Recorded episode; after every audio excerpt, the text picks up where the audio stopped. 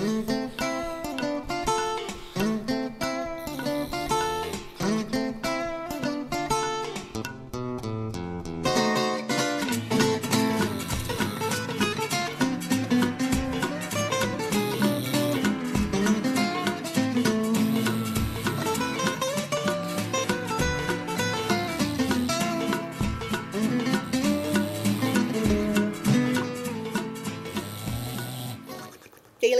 friends, welcome to the Snoring Bulldog podcast. Once again, I don't have much of a voice because we had an event last night, and I am in my post event haze of brain dead exhaustion with a big smile and lots of gratitude. I could not have had more fun. The food at Pamela's was amazing. I don't know what the soup was, other than that it was yummy. Is it butternut squash? I don't know. They're always made from scratch the Scotch eggs. We had Scotch eggs because of Hercule Poirot, the famous detective of Agatha Christie, creating. He said to have an egg shaped head, so I requested Scotch eggs.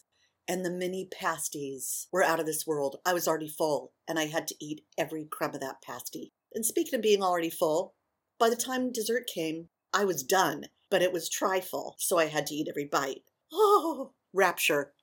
The people who came were so fun. We had some people that had been to our stuff before, they knew the drill, others that had never been to anything, and equally, everybody embraced the moment. Nobody batted an eye that there was Christmas music and Christmas crackers on the table.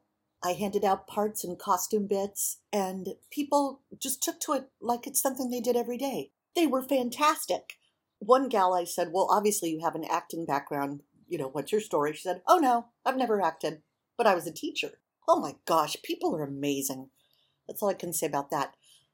Our upcoming Tea with Tea Room owners, that I call the three tenors, nobody knows why, it is sold out. I am so gratified to think that people want to get to know tea room owners. And it's on a Friday, and there are no bells and whistles. They just want to come hang out with these wonderful women. They happen to be women, the tea room owners that are coming. And then I'm very surprised how many people want to come to Symptomatic Symptoms, the hands on crime solving experience on May 29th at Pamela's. The crime took place in the early 1900s up through 1920 something. Sorry about all the noises from Molly. She's having itchies and sort of panting.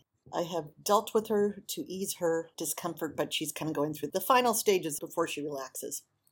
And of course, we have our Houdini dinner coming up. There are a few spots left.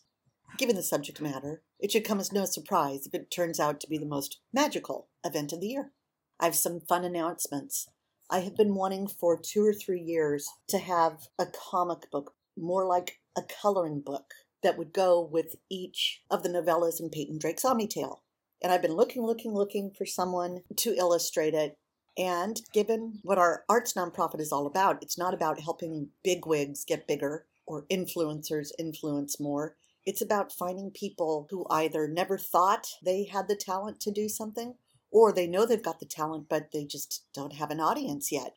We found someone amazing. Her name is Kit Brooks. She's 17. I met her through her mom, Abby. I won't say last names to protect their identities. But Abby and I are in a couple of Facebook groups together. And Abby is incredible. So, right off the bat, I was keen for the opportunity to get to know her daughter, who's just delightful. So, they sent me some of the artwork, and I love it. I absolutely love it. There's an innocence and a clarity to her work that I absolutely adore. And she's not too much older than our 14 year old protagonist. And I just think she has the exact right sensibility for what we're going to be doing.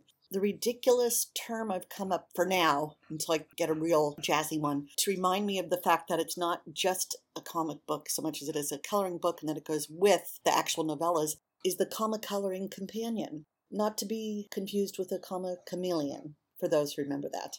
So the comic coloring companion will come out based on Kit's schedule. I told her that school and family, of course, and her life come first, and I'm not going to put horrible, scary deadlines on her to get this done because this is not about adding stress. This is about giving her an opportunity to express that said, I can't wait, I can't wait, I can't wait. I've been waiting so long. After this, I will continue my quest to find a budding composer. And when I say composer, I mean someone that does background soundtrack music. That is the next thing we want.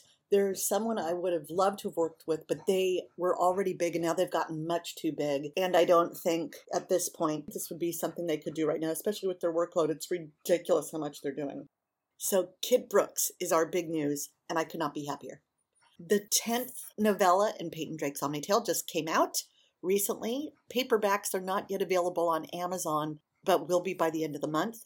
It is Archons Away, and it's what happens when Pete runs for office, the equivalent of class president.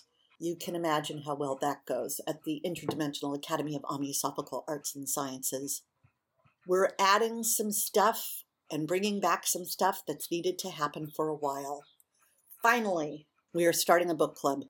It will be held probably in a different place each time. We'll probably only meet every season, that's four times a year not only because we've got so many other events going on, but because some of us won't get around to reading stuff. And if it's every month, I would never, ever, ever get to read the material. And also, just seem the thing to do. If we need to adjust or add more down the line, that's great. And it's called the Bibliothecaries Literary Guild. Bibliothecaries at the Academy are the librarians in the Athenaeum or library in the early etymology of the term, they were called bibliothecaries. But it turns out there was such a high preponderance of fairies who had taken the jobs as librarians, no surprise based on their interest in history and the length of their lives, which it can be thousands of years. The term just naturally morphed into bibliothecary. And yes, at the Academy, all of the chief librarians and the staff that's been there forever are fairies. Some are known to hang out in the card catalogs. I'll say no more.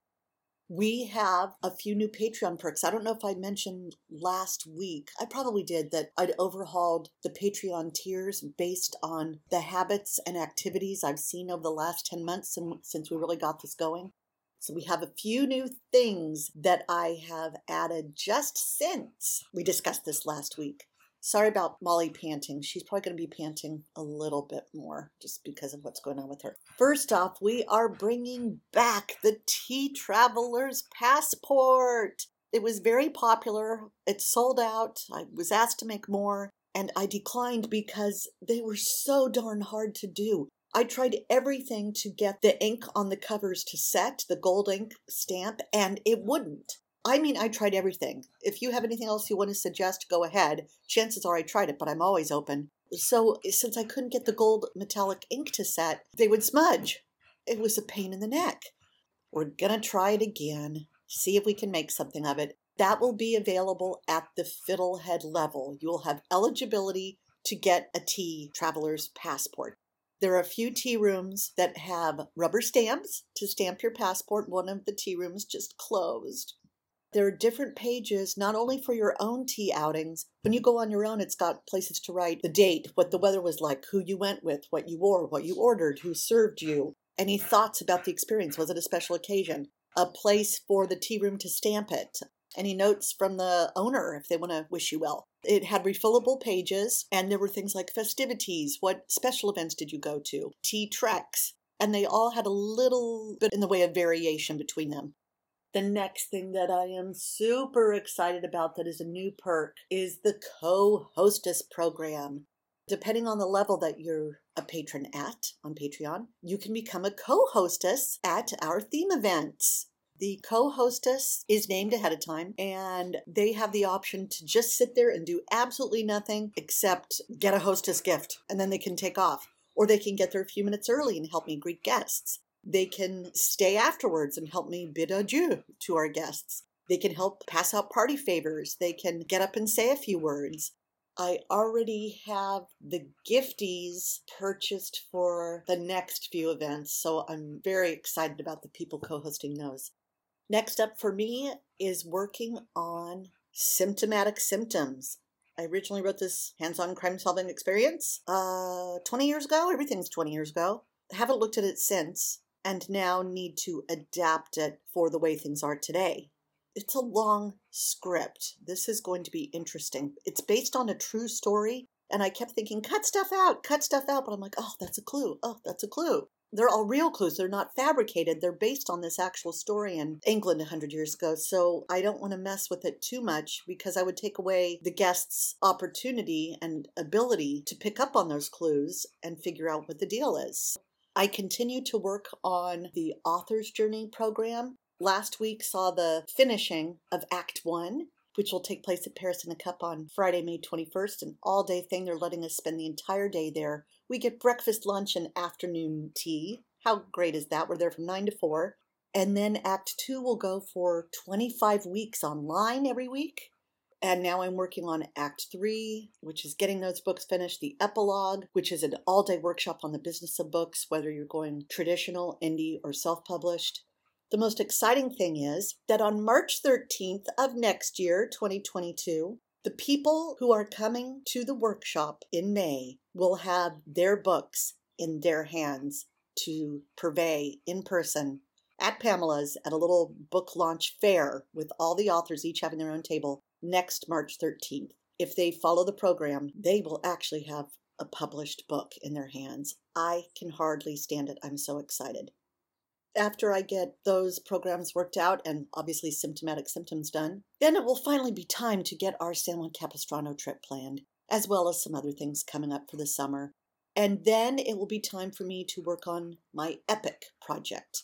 That is not so much used as an adjective as it is the term for it. That's in the name. I don't know if I've mentioned it already, but it is epic. It is huge. And I'm so looking forward to it, but I'm trying to be disciplined and make myself get this other stuff done first, and then I get to play on the big project. I'm waiting to hear back from a tea room I approached for the first book club meeting. There is a survey you can fill out letting us know when, where, all that stuff you'd like to meet. Thank you to the people that have filled it out so far. I am seeing a pattern, so that's helpful, and I will plan our meetings according to what you guys vote. It's that simple. I don't go with what I like, I go with what the people say. If you are listening to this from another state, we can and probably will, if there's enough interest, also have an online version of the book club that will meet once a season on Facebook in a Facebook room, which basically is like a Zoom call, but it's through Facebook. That is where the community is, and so they already have that technology and hopefully understand it. To a very special friend who has decided not to go quietly into that good night, but rage rage against the dying of the light, that's been most on my mind lately. And I'm hoping that this journey, however it turns out, is one of peace and happiness and incredible understanding and gratitude and love. Well, with that, I will bid you Chariste Som. Have a beautiful week, friends. Love you all. Tuta. Say goodbye,